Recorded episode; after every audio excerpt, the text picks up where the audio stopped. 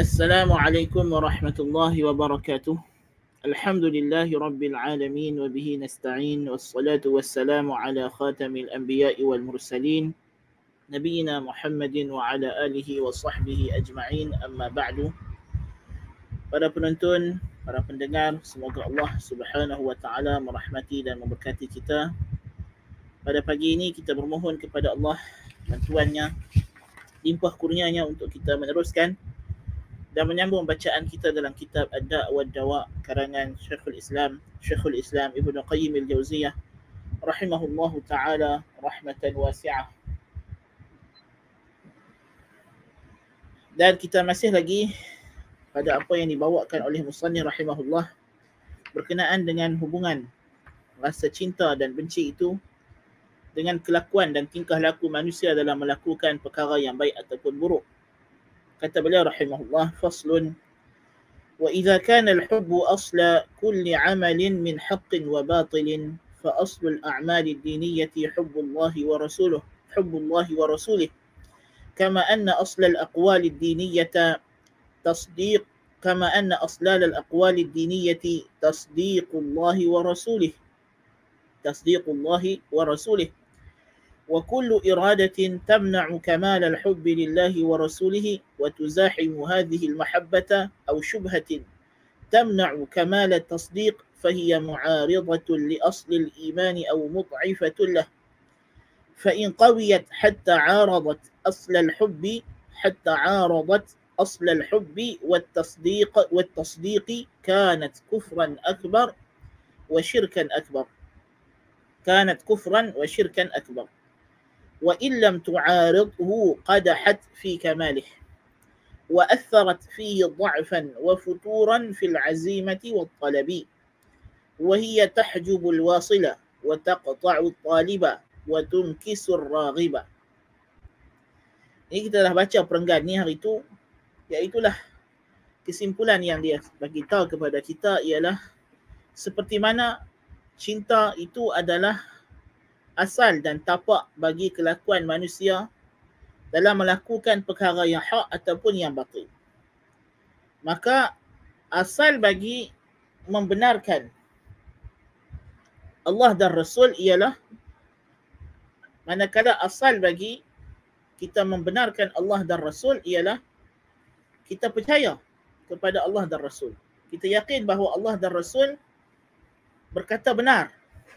Ya. So ada dua perkara di sini.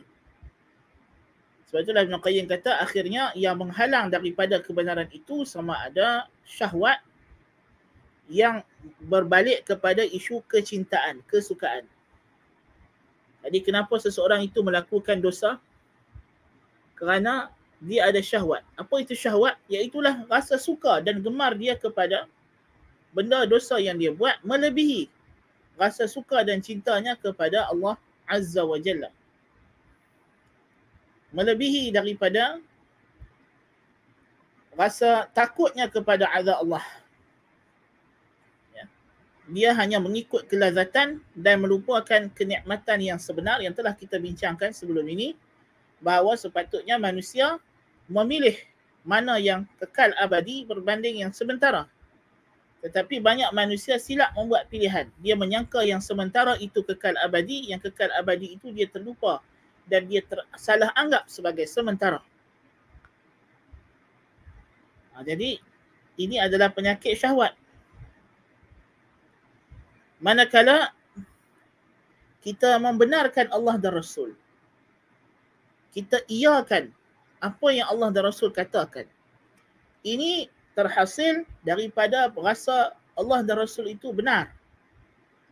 Satu perasaan dalam jiwa kita yang kita rasa bahawa Allah adalah benar, perkataannya benar, Rasul adalah benar, perkataannya benar. Rasa tenang dan aman, rasa percaya kepada Allah dan Rasul. Ini satu lagi perasaan yang kena ada dalam diri kita terhadap Allah dan Rasul. Selain daripada kita cinta ke Allah dan Rasul, cinta itu mesti bawa kepada rasa percaya dan yakin kepada Allah dan Rasul. Jikalau rasa percaya ini diganggu oleh satu perkara namanya syubhah ataupun keraguan, maka dia akan melemahkan atau menghilangkan rasa percaya. So demikianlah jikalau syahwat mengatasi iman sehingga hilang terus rasa cinta kepada Allah dan Rasul sehingga yang yang tidak ada lagi berbaki cinta Allah dan Rasul dalam jiwa iaitulah dia lebih mengutamakan dunia dan kelazatannya sehingga tidak percaya lagi kepada akhirat dan keraguan yang memamah keyakinan diri kepada Allah dan Rasul sehingga tidak percaya lagi kepada Allah dan Rasul, maka itulah kemuncaknya berlaku syirik akbar dan kufur akbar. Dan sejauh mana, setakat mana syahwat dan syubhat ini menggoncang dan mengganggu kestabilan rasa cinta kita kepada Allah, mengganggu kestabilan kepercayaan kita kepada Allah dan Rasul, maka dia akan melemahkan keimanan kita dan mendorong dan menjebakkan kita ke dalam kancah yang maksiat kepada Allah Subhanahu wa taala. فلا تصح الموالاة إلا بالمعاداة. كما قال تعالى عن إمام الحنفاء المحبين أنه قال لقومه أفرأيتم ما كنتم تعبدون؟ أنتم وآباؤكم الأقدمون؟ فإنهم عدو لي إلا رب العالمين. فلم تصح لخليل الله الموالاة والخلة إلا بتحقيق هذه المعاداة فإنه لا ولاء إلا ببراء ولا ولاء لله إلا بالبراءة من كل معبود سواه. قال تعالى قد كانت لكم أسوة حسنة في إبراهيم والذين معه إذ قالوا لقومهم إنا براء منكم ومما تعبدون من دون الله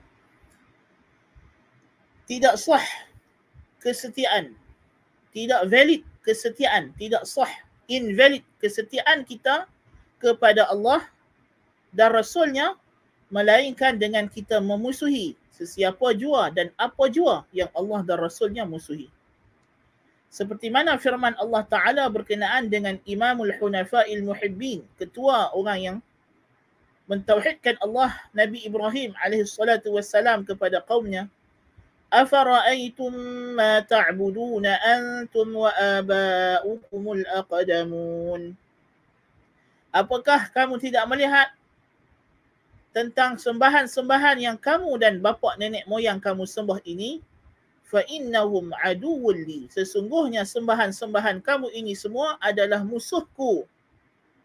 Illa rabbal alamin. Kecuali Tuhan yang mencipta sekalian alam. Yang itu sahaja yang aku tidak musuhi daripada sembahan-sembahan kamu. Kerana kaum Nabi Ibrahim tentulah mereka menyembah Allah Subhanahu wa taala juga tetapi dengan perantara-perantara uh, intermediate yang mereka jadikan daripada berhala-berhala. Maka Nabi Ibrahim alaihissalam tidak sah baginya kekasih agung Allah Ta'ala ini kesetiaannya dan kecintaan agungnya kepada Allah melainkan dengan dia merealisasikan permusuhan ini. Innahum aduwwul li illa rabbal alamin. Sesungguhnya semua berhala-berhala kamu ini sembahan-sembahan yang kamu sembah ini adalah musuhku. Musuhku. Kecuali Tuhan yang mencipta sekalian alam. Jadi kita mesti anggap berhala sembahan orang kafir sebagai musuh. Barulah iman kita boleh sah. Kerana sesungguhnya tidak ada kesetiaan melainkan dengan permusuhan. Dan tidak ada kesetiaan bagi Allah dengan memusuhi dan berlepas diri daripada segala yang disembah selain daripada Allah Ta'ala. Kita tidak akan dianggap menyembah Allah dengan yang sebenar-benarnya melainkan kita beriktikad dan kita melepaskan segala sembahan selain Allah dengan iktikad bahawa ianya batil, ianya mungkar, ianya keji dan jelek dan jijik. Firman Allah Ta'ala yang telah pun kita bincang panjang ayat-ayat ini dah itu masa kita belajar tafsir surah ayat-ayat ya ayyuhallazina amanu dalam surah al-mumtahanah قد كانت لكم أسوة حسنة في إبراهيم والذين معه إذ قالوا لقومهم إنا براء منكم ومما تعبدون من دون الله Sesungguhnya bagi kamu itu contoh teladan yang baik bagi pada diri Ibrahim dan yang bersama dengannya. Siapa yang bersama dengan Ibrahim dalam ayat ini maksudnya. Kita dah belajar hari itu.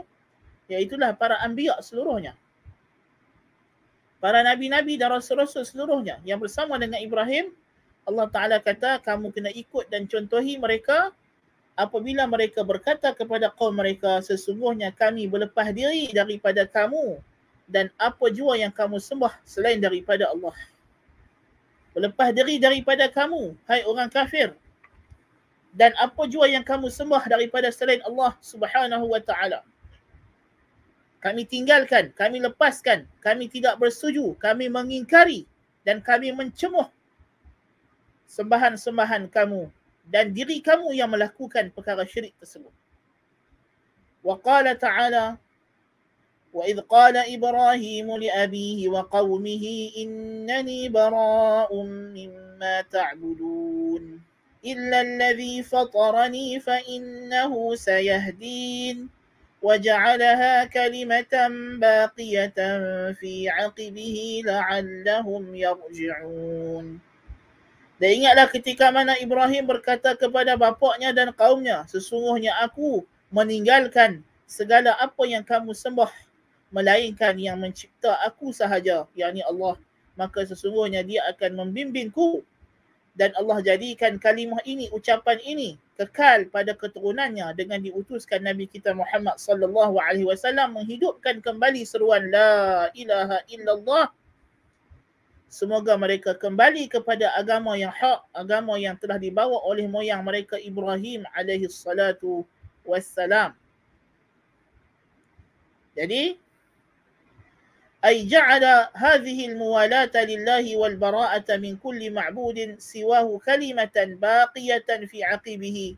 يتوارثها الأنبياء وأتباعهم بعضهم عن بعض وهي كلمة لا إله إلا الله وهي التي ورثها إمام الحنفاء لأتباعه إلى يوم القيامة. يعني الله موارثكا شعار نبي إبراهيم. ini yaitulah innani bara'un mimma ta'buduna illa alladhi fatarani. Sesungguhnya aku berlepas diri daripada segala apa yang kamu sembah kecuali yang mencipta aku sahaja. Inilah dia makna slogan kita la ilaha illallah yang diwarisi oleh semua para anbiya yang datang selepas Nabi Ibrahim alaihissalatu wassalam semuanya menyeru kepada kalimah la ilaha illallah.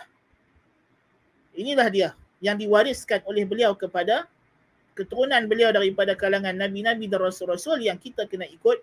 Sehinggalah pewaris baginda yang teragung nabi kita Muhammad sallallahu alaihi wa alihi wasallam menyeru kepada seruan ini la ilaha illallah. Dan apa makna la ilaha illallah tidak lain tidak bukan. Persaksian kita bahawa yang berhak disembah itu hanyalah Allah maka kita berikrar bahawa kita dengan tindakan kita, perbuatan kita, dengan anggota tubuh badan kita yang zahir dan yang batin, tidak akan menyembah selain Allah Ta'ala sahaja. Tidak akan mengabdikan diri kepada selain Allah Subhanahu Wa Ta'ala. Inilah ikrar dan pengakuan kita yang menjadikan kita Muslim. Ini yang menjadikan kita Muslim. Tanpa pengakuan ini, dan tanpa kita merealisasikan pengakuan ini terbatallah kontrak kita sebagai muslim. Kerana makna muslim menyerah diri. Orang yang menyerah diri kepada Allah. Orang yang menyerah diri kepada Allah Subhanahu wa taala. Dan inilah millah Ibrahim. Ya Allah taala telah wahyukan kepada nabi kita Muhammad sallallahu alaihi wasallam an ittabi' millata Ibrahim ikutlah agama Ibrahim. Inilah dia agama Ibrahim. Seruan kepada la ilaha illallah. Yang terangkum di dalamnya memberikan kesetiaan kita kepada Allah berlepas diri daripada segala selain sembahan selain Allah Subhanahu wa taala. Jadi amat malang para hadirin, hadirat, penonton, pendengar, hari ini apabila kita menyaksikan gerakan sesat yang begitu dahsyat di peringkat antarabangsa yang menyalahgunakan nama Nabi Ibrahim alaihi salatu wassalam lalu mereka menyeru kepada perkara yang berlawanan sama sekali dengan ajaran Nabi Ibrahim alaihi salatu wassalam. Mereka menamakan gerakan mereka sebagai Abrahamic faith atau Abrahamic religions. Al-Adyanul Ibrahimiyah. Lalu mereka buat satu perjanjian dengan bangsa yang di, yang telah dimurkai oleh Allah iaitulah golongan Yahudi yang kafir dengan Allah dan Rasulnya. Yang dimeterai pula perjanjian ini di sebuah negeri atau negara Arab yang bersebelahan dengan tempat turunnya wahyu Allah Ta'ala.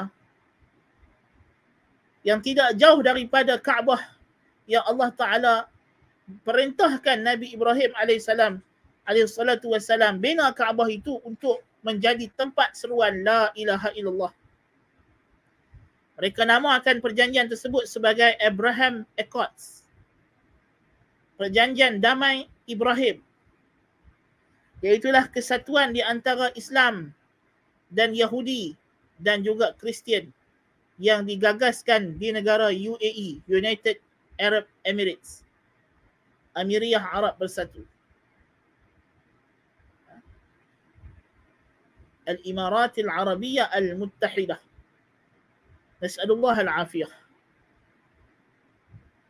Menerusi ajaran sesat ini, hari ini mereka mempromosikan pelbagai kerosakan akidah mereka mempromosikan supaya dicairkan. Mungkin mereka menggunakan slogan untuk menipiskan sempadan perbezaan antara kita dengan agama-agama kafir. Atas alasan kita semua ini adalah bersusur galur kepada agama Nabi Ibrahim iaitu Nabi Nabi Isa, Nabi Musa dan Nabi Muhammad sallallahu alaihi wasallam. Tetapi hakikatnya Nabi Muhammad, Nabi Isa, Nabi Musa alaihi wassalatu wassalam sallallahu alaihi wasallam semuanya membawa seruan yang satu la ilaha illallah. Nabi Musa tidak datang membawa agama Yahudi yang ada pada hari ini yang telah diselewengkan. Nabi Isa alaihi salatu wassalam tidak datang membawa agama Kristian ciptaan Polus yang ada pada hari ini yang telah diselewengkan dan nabi kita Muhammad sallallahu alaihi wa alihi wasallam tidak datang membawa Islam yang dijenamakan semula oleh sama ada UAE ataupun siapa-siapa yang terlibat dengan rencana yang jelek ini.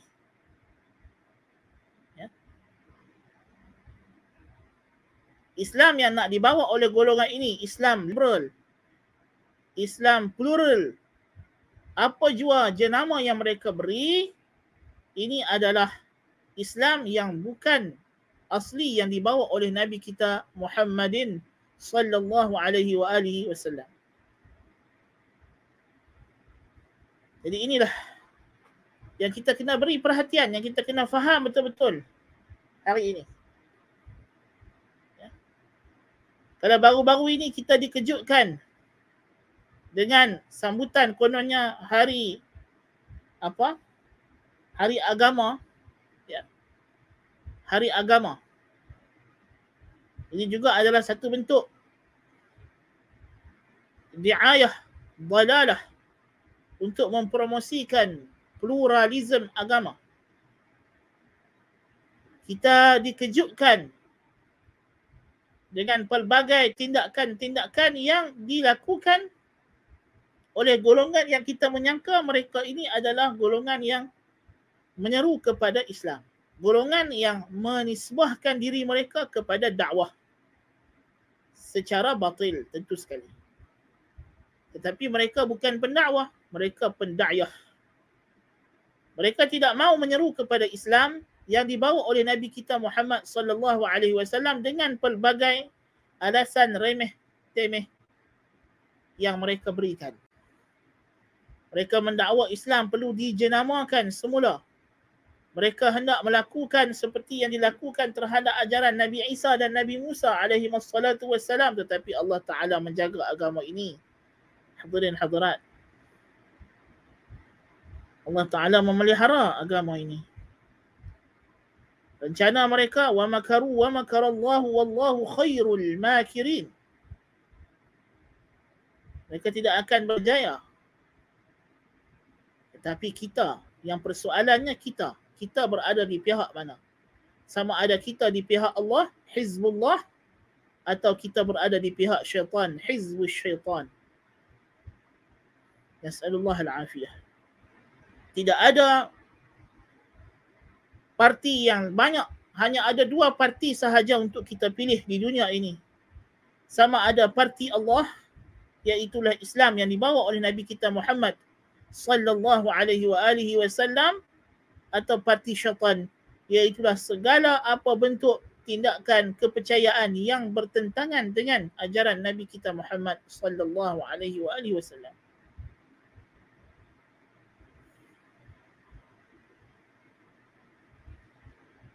Sebelumnya kita dikejutkan dengan tindakan yang konon-kononnya nak menzahirkan toleransi yang tak apa-apa. Pergi membersihkan apa nama kuil tokong Hindu. Ya. Sedangkan banyak lagi rumah orang Islam yang tenggelam banjir yang belum dibersihkan. Banyak lagi tempat-tempat lain yang boleh dibersihkan. Ya. Banyak lagi masjid-masjid dan surau yang ditenggelami air yang perlu dibersihkan. Tiba-tiba pergi pilih nak bersihkan kuil. Ya. Ini adalah perkara yang amat menyayat hati. Golongan politik pula yang sudah tentu mereka ini golongan yang hanya pandai dalam bab dunia. Itu pun kalau pandai lah. Tapi hakikatnya, relatinya kita melihat hari ini mereka ini politik pun mereka tak pandai. Walaupun mereka ahli politik. Apatah lagi agama. Jahil sejahil-jahilnya. Hari ini orang jahil bercakap agama seolah mereka adalah ulama mujtahid. Kedudukan para ilmuwan agama sudah tidak diindahkan dan pelbagai taktik yang mereka gunakan untuk melunturkan kepercayaan masyarakat kepada orang agama. Orang agama dengan maksud orang yang ada ilmu dalam agama. Kita jangan lupa juga kemunculan-kemunculan tokoh-tokoh yang berjubah, yang berselubung yang berbulu agamawan, ahli agama. Tetapi dalam masa yang sama menyebarkan ajaran sesat karut marut. Tujuan diwujudkan golongan-golongan ini adalah untuk melunturkan keyakinan masyarakat terhadap agama. Mereka ini mungkin ada agenda tersendiri. Kita jangan ingat mereka ni datang memang nak menyebarkan ajaran Allahul Musta'an. Tetapi kuat sangkaan kita berdasarkan karinah-karinah yang ada, mereka ini memang sengaja di orang kata apa? Uh, orang putih kata uh, groom. Mereka telah di di di di di apa? Apa orang Melayu kata? Mereka telah di latih ya untuk menjadi pembawa perosak agama ini. Dan kesannya impaknya akan menjauhkan generasi muda secara spesifik daripada agama. Ya. Akan menjauhkan generasi muda daripada agama. Sama ada dengan cara generasi muda yang telah terdedah dengan pemikiran logik, yang telah terdedah dengan hanya boleh terima ilmu secara empirik walaupun itu adalah cara yang salah dalam penerimaan ilmu kerana menghadkan jalan penerimaan ilmu menerusi satu jalan sedangkan ilmu itu banyak jalannya. Golongan yang telah terpengaruh dengan cara epistemologi orang barat, mereka ini akan segera menem- akan menolak golongan-golongan agama yang macam ini. Yang bawa main cerita karut marut tahyul mahyul ini. Ya. Sehingga kan apabila nanti ada cerita-cerita yang sahih yang memang sabit dalam Al-Quran dan Sunnah juga akan diperlekehkan. Ya. Mungkin hari ini kita ketawa kita kata apa ustaz ni punya bodoh main cerita ada orang boleh hidup tanpa jantung. Uh, wali tunjuk gambar dekat ayam, ayam jadi hidup keluar daripada gambar. Tetapi tujuan cerita dongeng sebegini dibawa dengan masyarakat yang kurang didikan agama yang tak mengaji pun usul ahli sunnah wal jamaah dan prinsip-prinsip ahli sunnah wal jamaah berkenaan dengan mukjizat dan karamat maka selepas ini kalau datang cerita yang sahih bahawa Nabi Isa AS menghidupkan orang yang dah mati Nabi Isa buat burung daripada tanah tiup ruhnya hidup burung tersebut. Tiup burung tu hidup. Ini mukjizat para anbiya. Ya. Ada waliullah di kalangan tabi'in, ulama salaf yang pergi perang, kudanya mati, Allah Ta'ala hidupkan balik kuda untuknya supaya dia boleh balik rumah, kemudian kuda dia mati balik. Ini cerita yang sahih yang berlaku. Akhirnya yang sahih ini pun nanti akan ditempelak dan ditolak. Ya. Kerana cerita hak tak sahih tadi, hak telah digembar-gemburkan dalam masyarakat. Ya. Kerana masyarakat tidak tahu disiplin ilmu. Ya.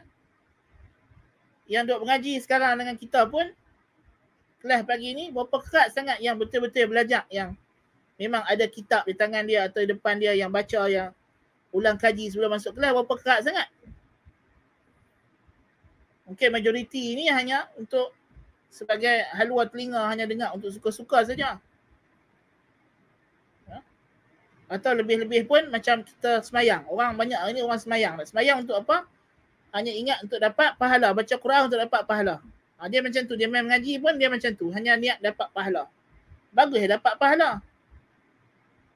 Tapi pahala dengar sahaja, pahala baca sahaja Quran tak sama dengan pahala faham dan amal. Dan boleh jadi kalau kita hanya baca Quran dan dengar Quran saja tanpa kita faham lalu kita buat perkara yang berlawanan dengan apa yang diajak Quran, bukan pahala yang kita dapat, dosa lagi dah kena. Sama juga macam belajar pun. Kan? Tak belajar memang berdosa lah tak main mengaji memang berdosa. Itu tentu dah. Tapi kalau kita main mengaji, memanglah kita dapat pahala terlepas daripada dosa tak mengaji. Tetapi kalau kita belajar ala balai, tak sungguh-sungguh, hanya untuk melepaskan batuk di tangga, kita takut pengajian kita ini bukan dapat pahala, sebaliknya akan jadi dosa yang lain pula. Kerana dosa di sana ada dua arah. Yang pertama, dosa tidak mengaji langsung. Ini satu dosa. Yang kedua dosa orang yang belajar tapi tidak beramal dengan ilmu. Ini satu dosa lagi. Kan? Orang yang memang tak mau ambil peduli kelas pengajian, tak ambil endah. Ya? Terlintas apa nama di Facebook dia, kelas pengajian. Dia buat tak endah pun lebih seronok cari baca berita palsu apa semua duk baca cerita pasal dunia, pasal bola, pasal sukan, pasal politik yang mengarut. Ya? Ini satu satu kesalahan di sisi Allah Taala. Tapi kita yang dah mai duduk bertekak dengar ni pun sama juga masih lagi belum terjamin ke pahala dan selamat itu melainkan dengan kita dengar betul-betul faham dan beramal. Sebab empat kewajipan dalam hidup kita sebagai Muslim ilmu, amal, dakwah dan sabar. Yang kita dibebankan oleh Allah Ta'ala menerusi ataupun kita dipertanggungjawabkan oleh Allah Ta'ala menerusi firmannya wal asr innal insana lafi khusr illa alladhina amanu wa amilu salihati wa tawasaw bil haqqi wa tawasaw bis sabr nak selamat tak mau jadi orang yang rugi yang ahli neraka beriman amal salih berpesan-pesan dengan kebenaran mengajak orang kepada kebenaran pesan-pesan dengan kesabaran. Sabar dalam mengajak orang kepada kebenaran. Tak ada empat perkara ni, kita akan termasuk dalam innal insana lafi khusr. Kita akan termasuk dalam al-khusr. Na'udzubillah min zalik. Jadi ini kita kena hati-hati dalam hidup kita tak? Jadi kita kata tadi bila masyarakat kita ini tidak tidak ilmiah dalam bab agama. Satu arah. Manakala orang yang memang pemikirannya sudah rosak pula yang boleh terima benda-benda yang karut marut apa yang berlaku? Orang yang boleh terima pemikiran karut marut apa akan jadi? Anak-anak muda pula yang ikut katalah tok ustaz ni. Ustaz yang palsu ini yang ajak perkara-perkara khurafat ini. Mereka ini nanti akan menjadi generasi agama yang percaya karut marut. So sampai satu titik masa nanti kita akan ada dua aliran. Satu aliran agama yang mereka ni karut marut. Satu lagi golongan yang tak boleh terima karut marut ni dan mereka tidak jumpa orang agama melainkan orang agama yang jenis bersih karut marut ni. Maka mau tak mau mereka kena tolak agama. Seperti yang berlaku kepada golongan barat. Ya, golongan barat. Orang satu kata orang barat berjaya maju kerana mereka tolak gereja. Kerana gereja itu ajarannya karut marut. Ya. Dan sehingga detik akhirnya mereka tak jumpa lagi orang agama melainkan orang yang karut. Lalu ditolak. Nasallallahu al-afiyah. Ya, walaupun cerita macam itu tak tak tak betul sepenuhnya. Ya, kerana orang barat hakikatnya dia tak tolak agama. Dia mereformasikan agama dia, dia bersihkan agama dia kemudian dia agama itu disesuaikan dengan hawa nafsu mereka juga kerana memang agama mereka daripada awal lagi agama hawa nafsu. Kita tak boleh samakan dengan Islam. Tapi depa merencana macam itu. Ya. Jadi kita bayangkan sedikit hari lagi kalaulah tak lama lagi ya. Semua ustaz-ustaz yang mengajar ini adalah sejenis dengan muhaizat yang jadi pengarah jabatan agama, yang jadi mufti, yang jadi imam, orang masyarakat akan dapati semua ni adalah replikasi kepada Muhaizat. Kerana mereka ni dulu semuanya belajar dengan dia, ambil ilmu kepada dia, mengagungkan dia sebagai tokoh. Kita ada uh, golongan kedua yang hari ni ni yang memang depa ni dah tak boleh terima apa yang dibawa oleh ajaran khurafat ini sebab bukan kerana mereka mengikut ajaran Islam yang sahih. Ha. Hati-hati. Sebab sekarang hak yang tolak khurafat ni dia ada dua jenis. Hak tolak khurafat sebab khurafat tu berlawanan dengan ajaran Islam yang sahih yang golongan ahli sunnah wal jamaah ni satu. Kemudian hak tolak khurafat kerana benda tu tak masuk dengan akal dia. Ukuran dia tak masuk dengan akal dia. Bukan isunya khurafat atau tak. Pasal benda tu tak masuk akal dia tak terima. So golongan yang kedua ini kita kena hati-hati. Kerana dia ni bukan saja benda khurafat yang dia akan tolak. Bahkan benda yang sahih pun nanti dia akan tolak.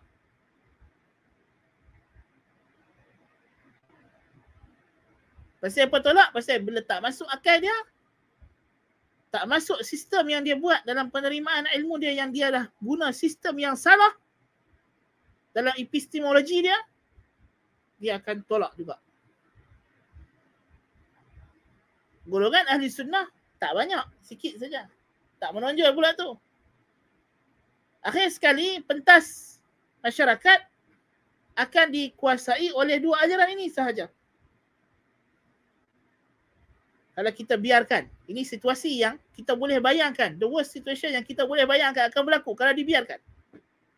Tapi kita yakin Allah Ta'ala tak akan biarkan. Tapi kita bayangkan situasi ini. So nanti ajaran perdana masyarakat akan tinggal dua ajaran ini. Golongan yang atas nama agama dia terima segala khurafat. Golongan kedua yang hanya beriman dengan akal dia sendiri. Dia tak peduli benda tu betul tak betul kalau tak tak termasuk dalam terma dan syarat yang dia tetapkan dia akan tolak.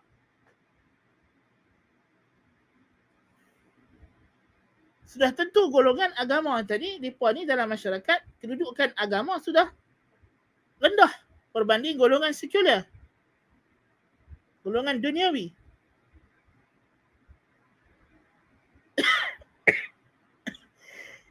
golongan yang percaya khurafat tadi mereka tidak akan hiraukan isu-isu politik, isu-isu pentadbiran, apatah lagi nak jadi saintis, nak jadi doktor, engineer. Dah beriman dengan khurafat, mereka tidak akan lagi kacau benda ni.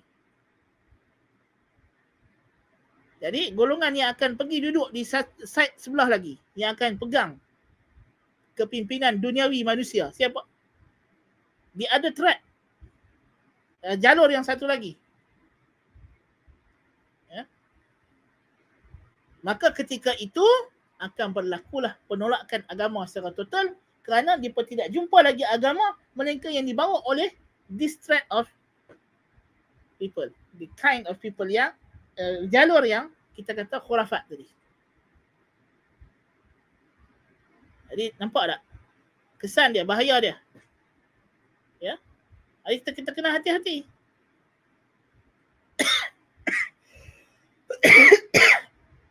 Nasallallahu al-afiyah.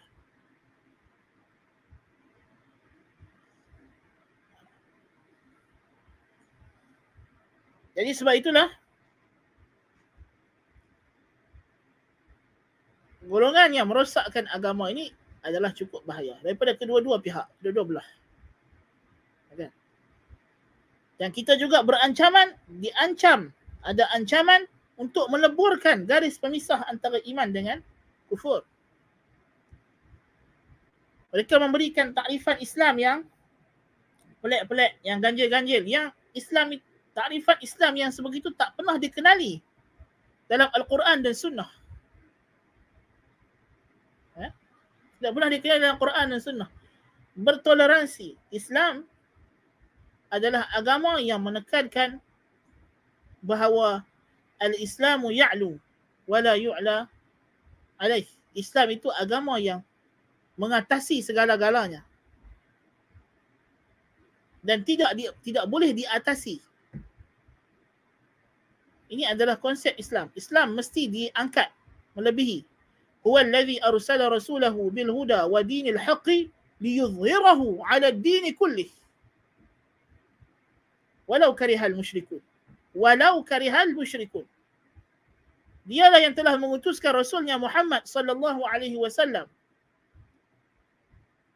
membawa petunjuk bil huda ilmu yang bermanfaat. Wa dinil haq dan agama yang benar amalan yang salih. Liyudhhirahu untuk dia zahirkan al huda dan dinil haq ini ala dini kullih atas seluruh amalan-amalan lain yang batil. Walaupun ia dibenci oleh orang musyrikin. Walau karihal musyrikun. Dalam surah As-Saf.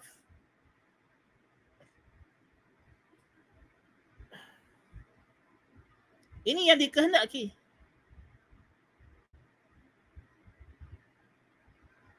Jadi ini yang Islam nak.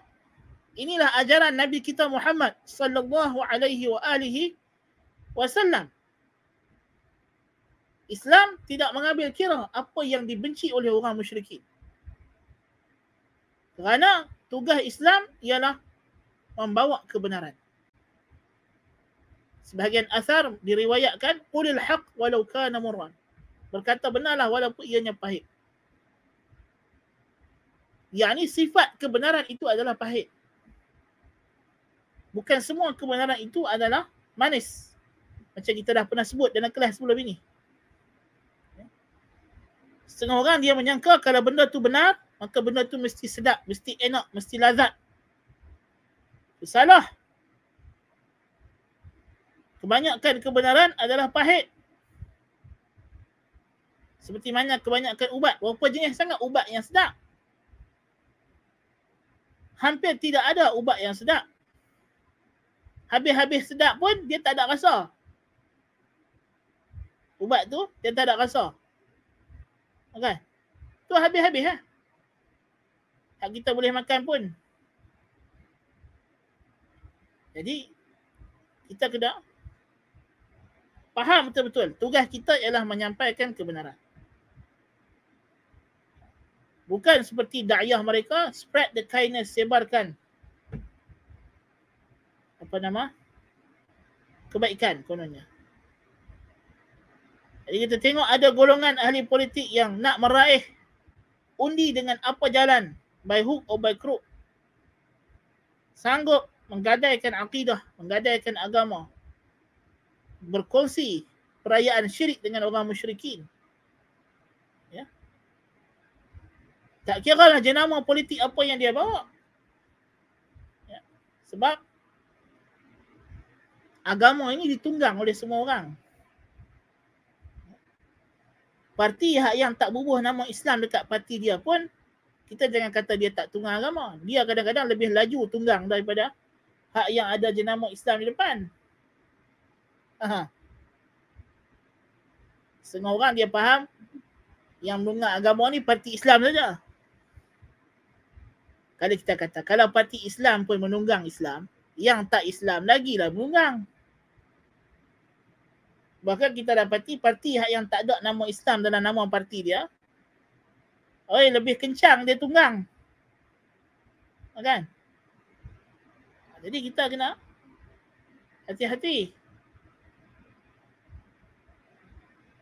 kita kena bagi tahu kepada anak-anak kita, kita kena didik mereka untuk membenci syirik dan kesyirikan, benci berhala, benci sembahan-sembahan selain Allah tabaraka wa taala. Kerana kita tak boleh semai benih cintakan Allah dan Rasul dalam diri kita dan siapa pun melainkan kita kena bajakan ia dengan rasa benci kepada syirik. benci kepada syirik ini adalah baja bagi rasa cinta yang kita nak semai dalam diri kita kepada Allah dan Rasul. Dia adalah racun kepada segala rumput rampai dan segala kulat-kulat yang boleh meresakkan rasa cinta tersebut. Kalau kita tak guna baja dan racun ini, maka rasa cinta yang kita semai itu tak sempat nak tumbuh. Dia sudah pun mati. Allahul Musta'an.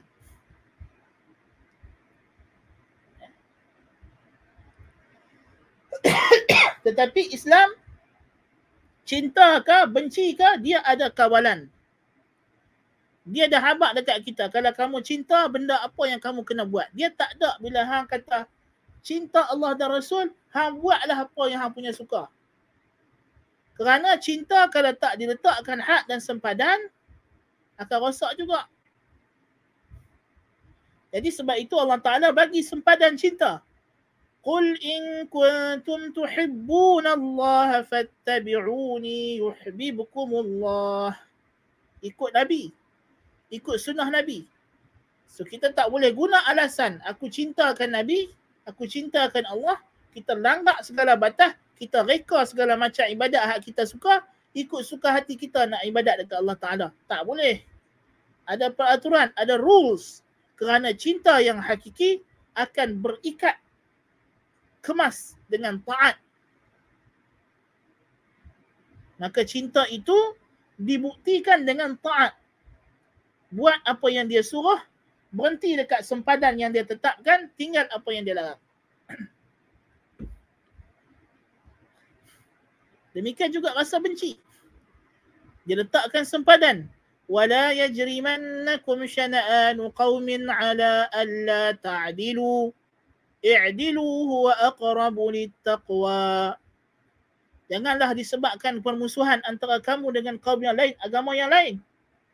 Membawa kepada kamu tidak berlaku adil. Berlaku adil lah. Karena berlaku adil itulah yang paling dekat dengan takwa. So kebencian kita diikat, dikawal dengan adil tidak boleh menzalimi orang yang kita benci. Jadi kita benci selain daripada Islam, kita benci agama kufur tapi tidak boleh membawa kepada kita menzalimi mereka. That's the point. Sebagaimana kita tidak boleh mendakwa atas nama kita cinta Allah dan Rasul, kita derhaka kepada Allah dan Rasul. Bahkan kita kena taat kepada Allah dan Rasul. Jadi this is the formula yang kita kena faham.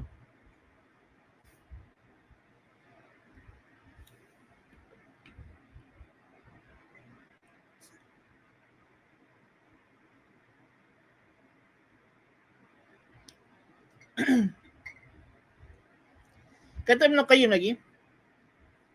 وهي الكلمة التي قامت بها الأرض والسماوات وفطر الله عليها جميع المخلوقات وعليها أسست الملة ونصبت القبلة وجردت سيوف الجهاد وهي محض حق الله على جميع العباد وهي الكلمة العاصمة للدم والمال والذرية في هذه الدار والمنجية من عذاب القبر وعذاب النار.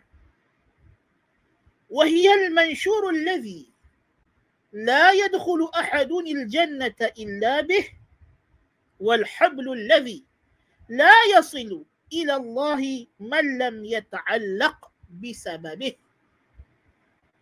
Kedudukan kalimah la ilaha illallah ni apa dia ianya lah kalimah yang dengannya lah berdirinya langit dan bumi ini langit dan bumi ini Tuhan ciptakan apa tujuannya untuk merealisasikan la ilaha illallah.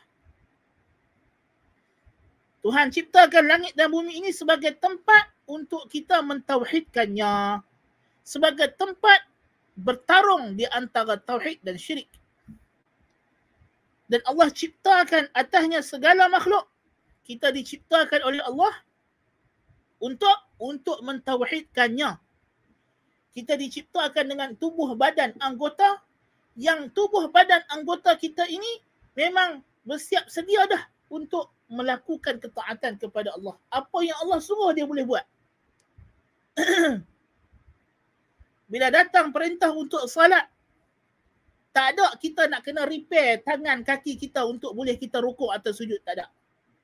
Memang Tuhan cipta elok dah tubuh badan kita ni memang boleh rukuk, boleh sujud. Pasal memang kita dicipta untuk itu.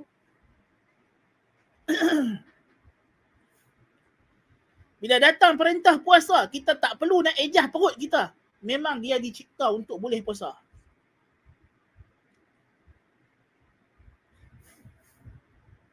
Dan seterusnya. Itu yang kata fitrah tu. Kita ni memang diciptakan untuk melakukan ketaatan kepada Allah. Untuk melaksanakan tauhid kepada Allah.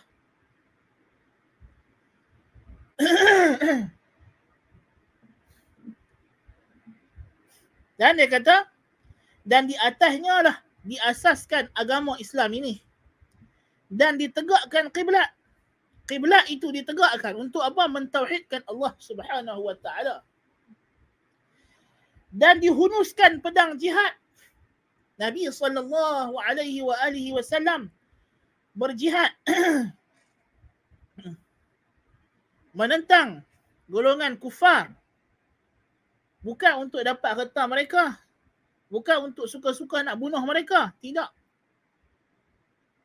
Tetapi untuk apa? Untuk menyeru mereka kepada agama Allah Subhanahu Wa Taala. Untuk menghilangkan halangan di jalan la ilaha illallah supaya la ilaha illallah ini boleh menyusur di atas permukaan bumi atas landasannya tanpa sebarang halangan.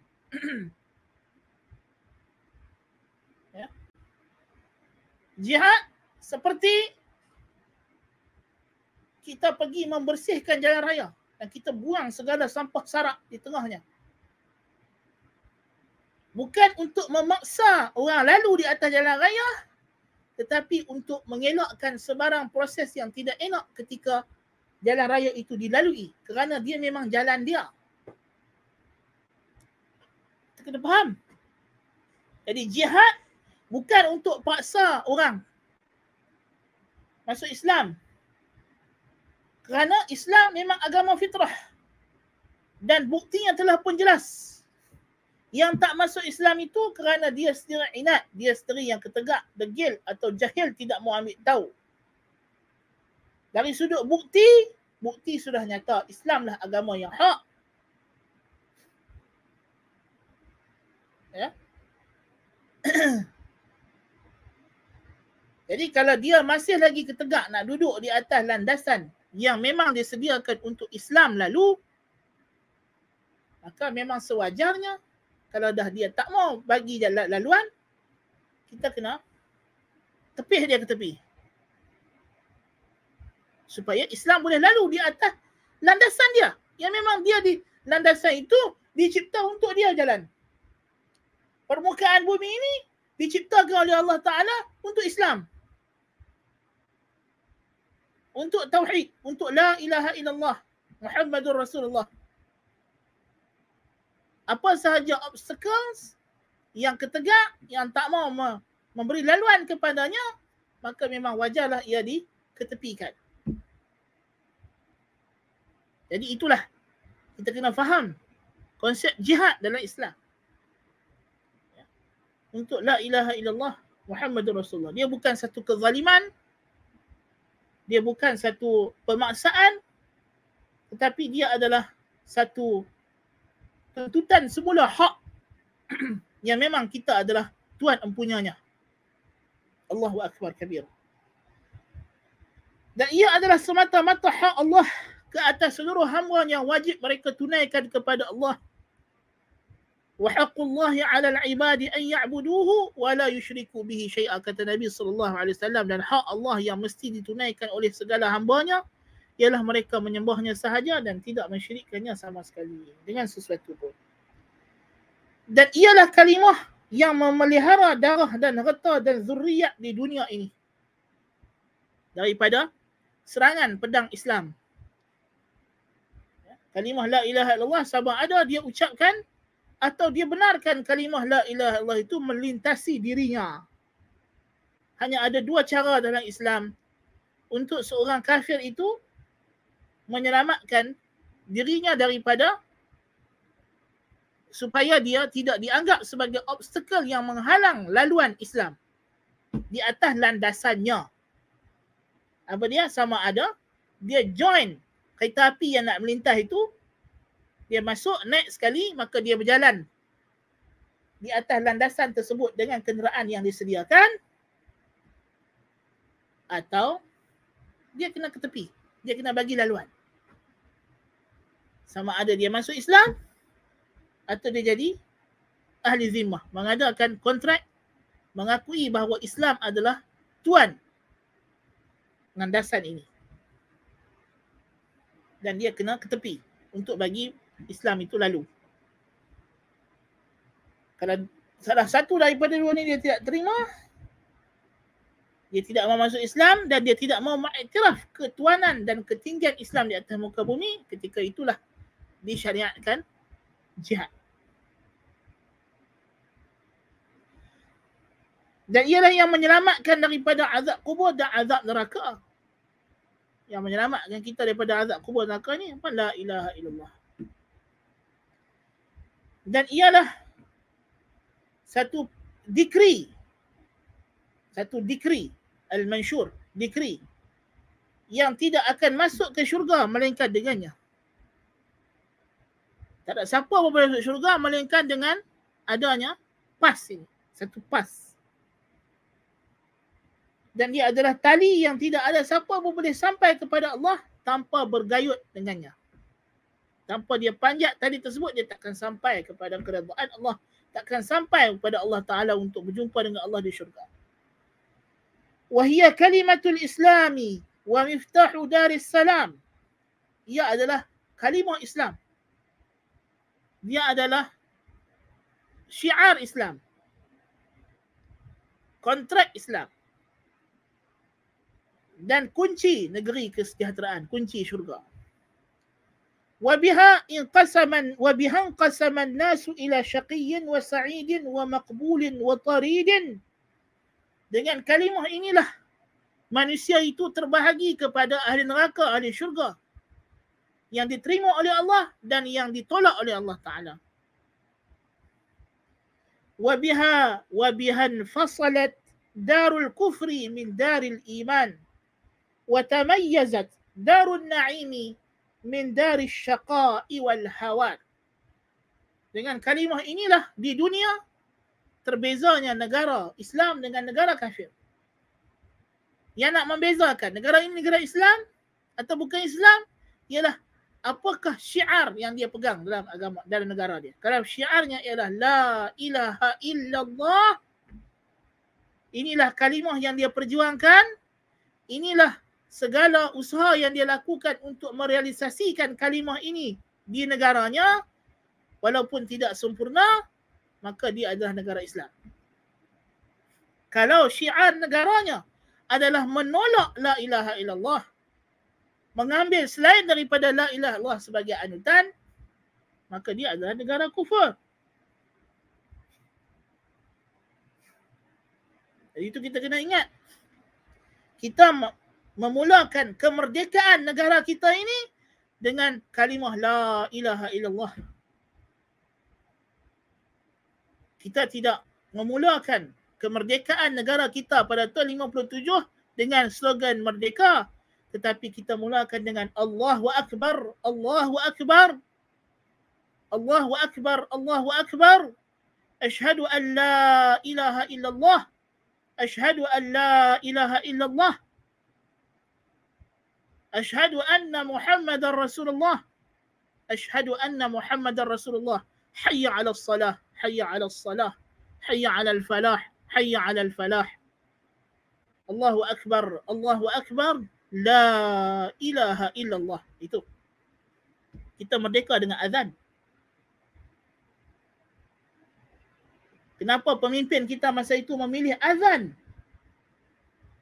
Sebagai syiar kemerdekaan kita. Allahu Akbar kabir. Pemimpin yang berjiwa besar. Semoga Allah Ta'ala mengampunkan beliau. Dan memasukkan beliau ke dalam kalangan orang yang salih memilih azan sebagai syiar kemerdekaan negara kita. Kerana azan adalah syiar negara Islam. Nabi SAW kalau dia keluar pergi ekspedisi perang jihad dia akan tunggu sampai waktu subuh. Ya kalau dia dengar azan di kampung itu maka dia tinggalkan. Kalau dia tak dengar azan maka dia akan serang Nabi SAW jadikan azan sebagai syiar Jadi kita merdeka. Kita merdeka daripada penjajah kafir. Kerana apa? Kerana kita nak supaya agama Islam ditegakkan di muka bumi tanah Melayu ini. Itu tujuan kita merdeka. Kita berusaha berjuang menuntut kemerdekaan. Perjuangan-perjuangan menentang penjajah bukan kerana mereka berbeza warna kulit atau bahasa daripada kita. Kerana kita dapati sebelum ini pun orang Melayu menerima bangsa-bangsa lain datang ke tanah Melayu.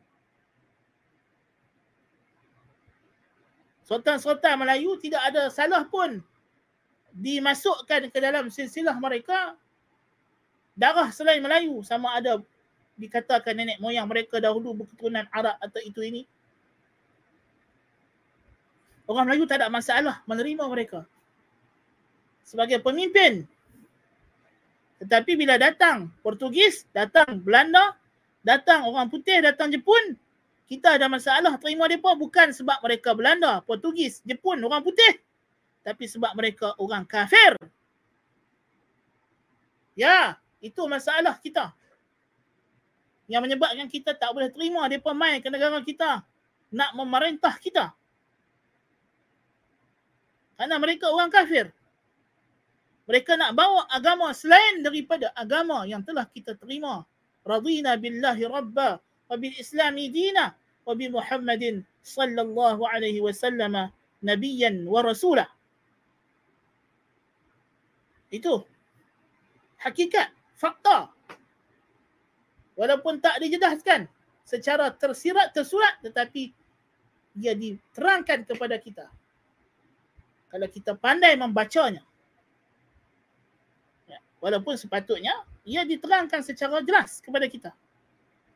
Tetapi yang mengkaji, yang membaca dengan teliti akan nampak ia terpapar jelas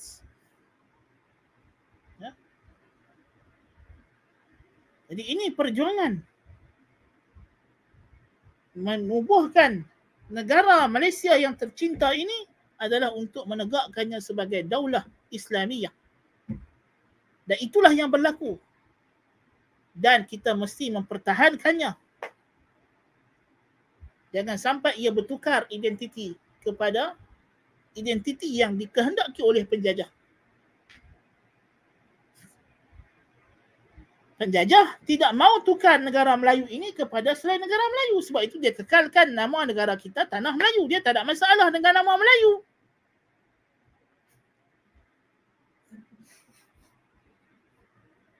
Yang dia ada masalah apa? Identiti negara ini sebagai Islam. Ini yang dia ada masalah. Ya? Ini yang dia ada masalah dia tak ada masalah kita orang Melayu. Tapi yang dia masalah kita orang Islam. Ini yang dia tak mau identiti negara ini sebagai negara Islam. Ini yang dia cuba hadkan.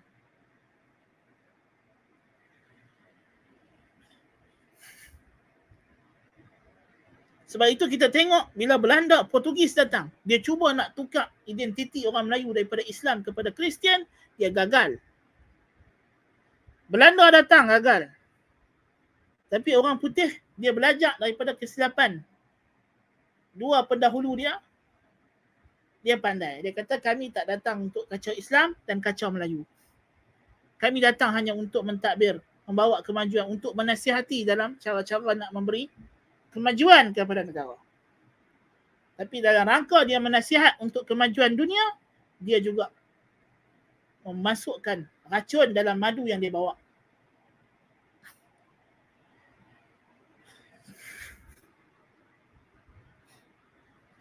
Kerana orang kafir itulah kerjanya. Ya, itulah penjajah kafir buat, itulah kerjanya. Dia bukan tujuannya nak memajukan negara kita tapi nak meleburkan identiti keislaman kita. Kalau tak dapat buang semua, buang sebanyak mana yang mampu. Hadkan identiti keislaman mereka kepada sempadan tertentu yang sempit. Yang ni yang dia. Ya.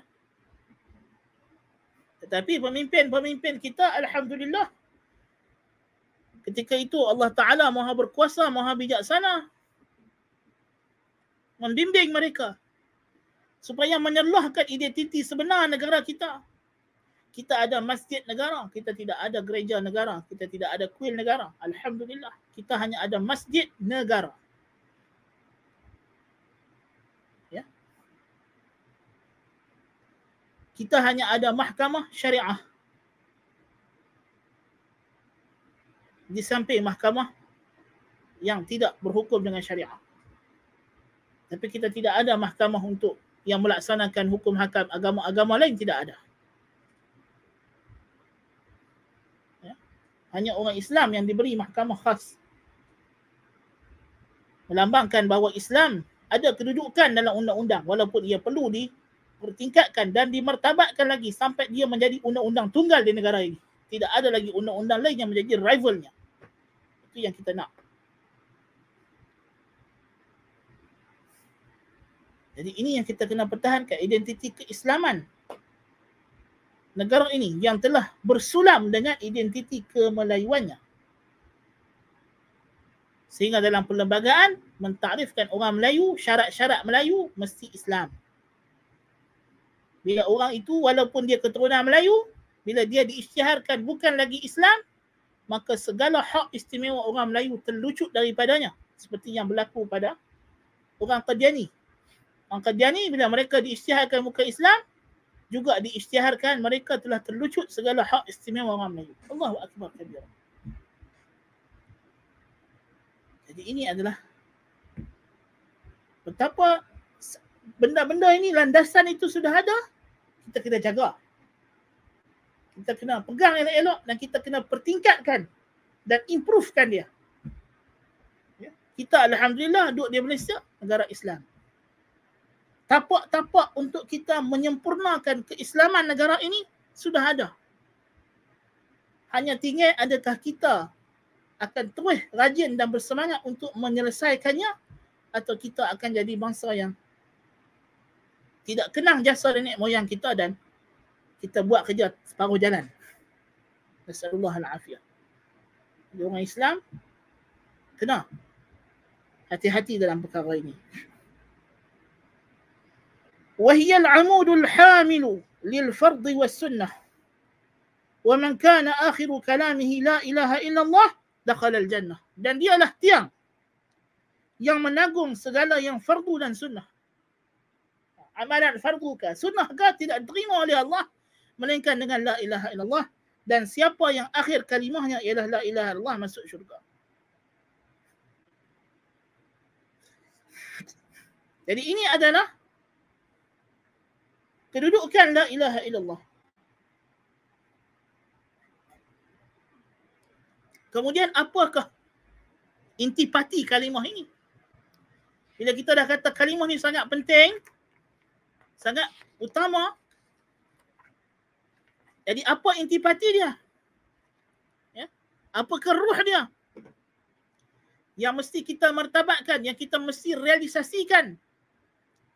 Ah itulah. Qayyim rahimahullah meneruskan perbincangannya pada bahagian yang kedua berkenaan dengan kalimah la ilaha illallah ini pada bahagian yang seterusnya yang insya-Allah anda buka ruang untuk soalan kalau ada. Uh, dan kita sambung perbincangannya perbahasannya pada kelas yang akan datang biiznillah taala kita ada soalan Nah.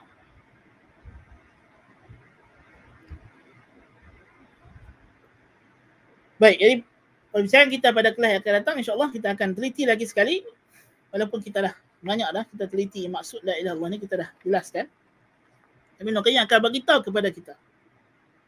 Dan poin dia ialah apa yang Qayyim nak bawa kita ialah kalimah la ilaha illallah ini kalau kita hayati betul-betul ikrar kita la ilaha illallah ini dan kita faham intisarinya, lubuknya, kita faham semangatnya, kita akan meninggalkan segala perkara yang tidak diredai oleh Allah. Meninggalkan maksiat yang menjadi fokus kita ini ialah perbuatan tercela.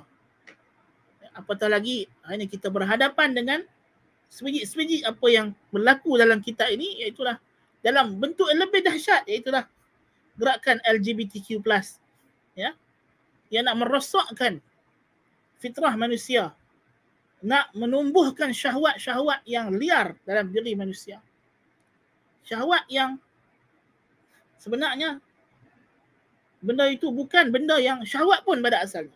Dia adalah benda yang jijik tapi diubah menjadi benda yang digemari. Na'udzubillah min zalik. Ya. Itu kerana puncanya ialah kita tidak memahami dan tidak menghayati semangat la ilaha illallah.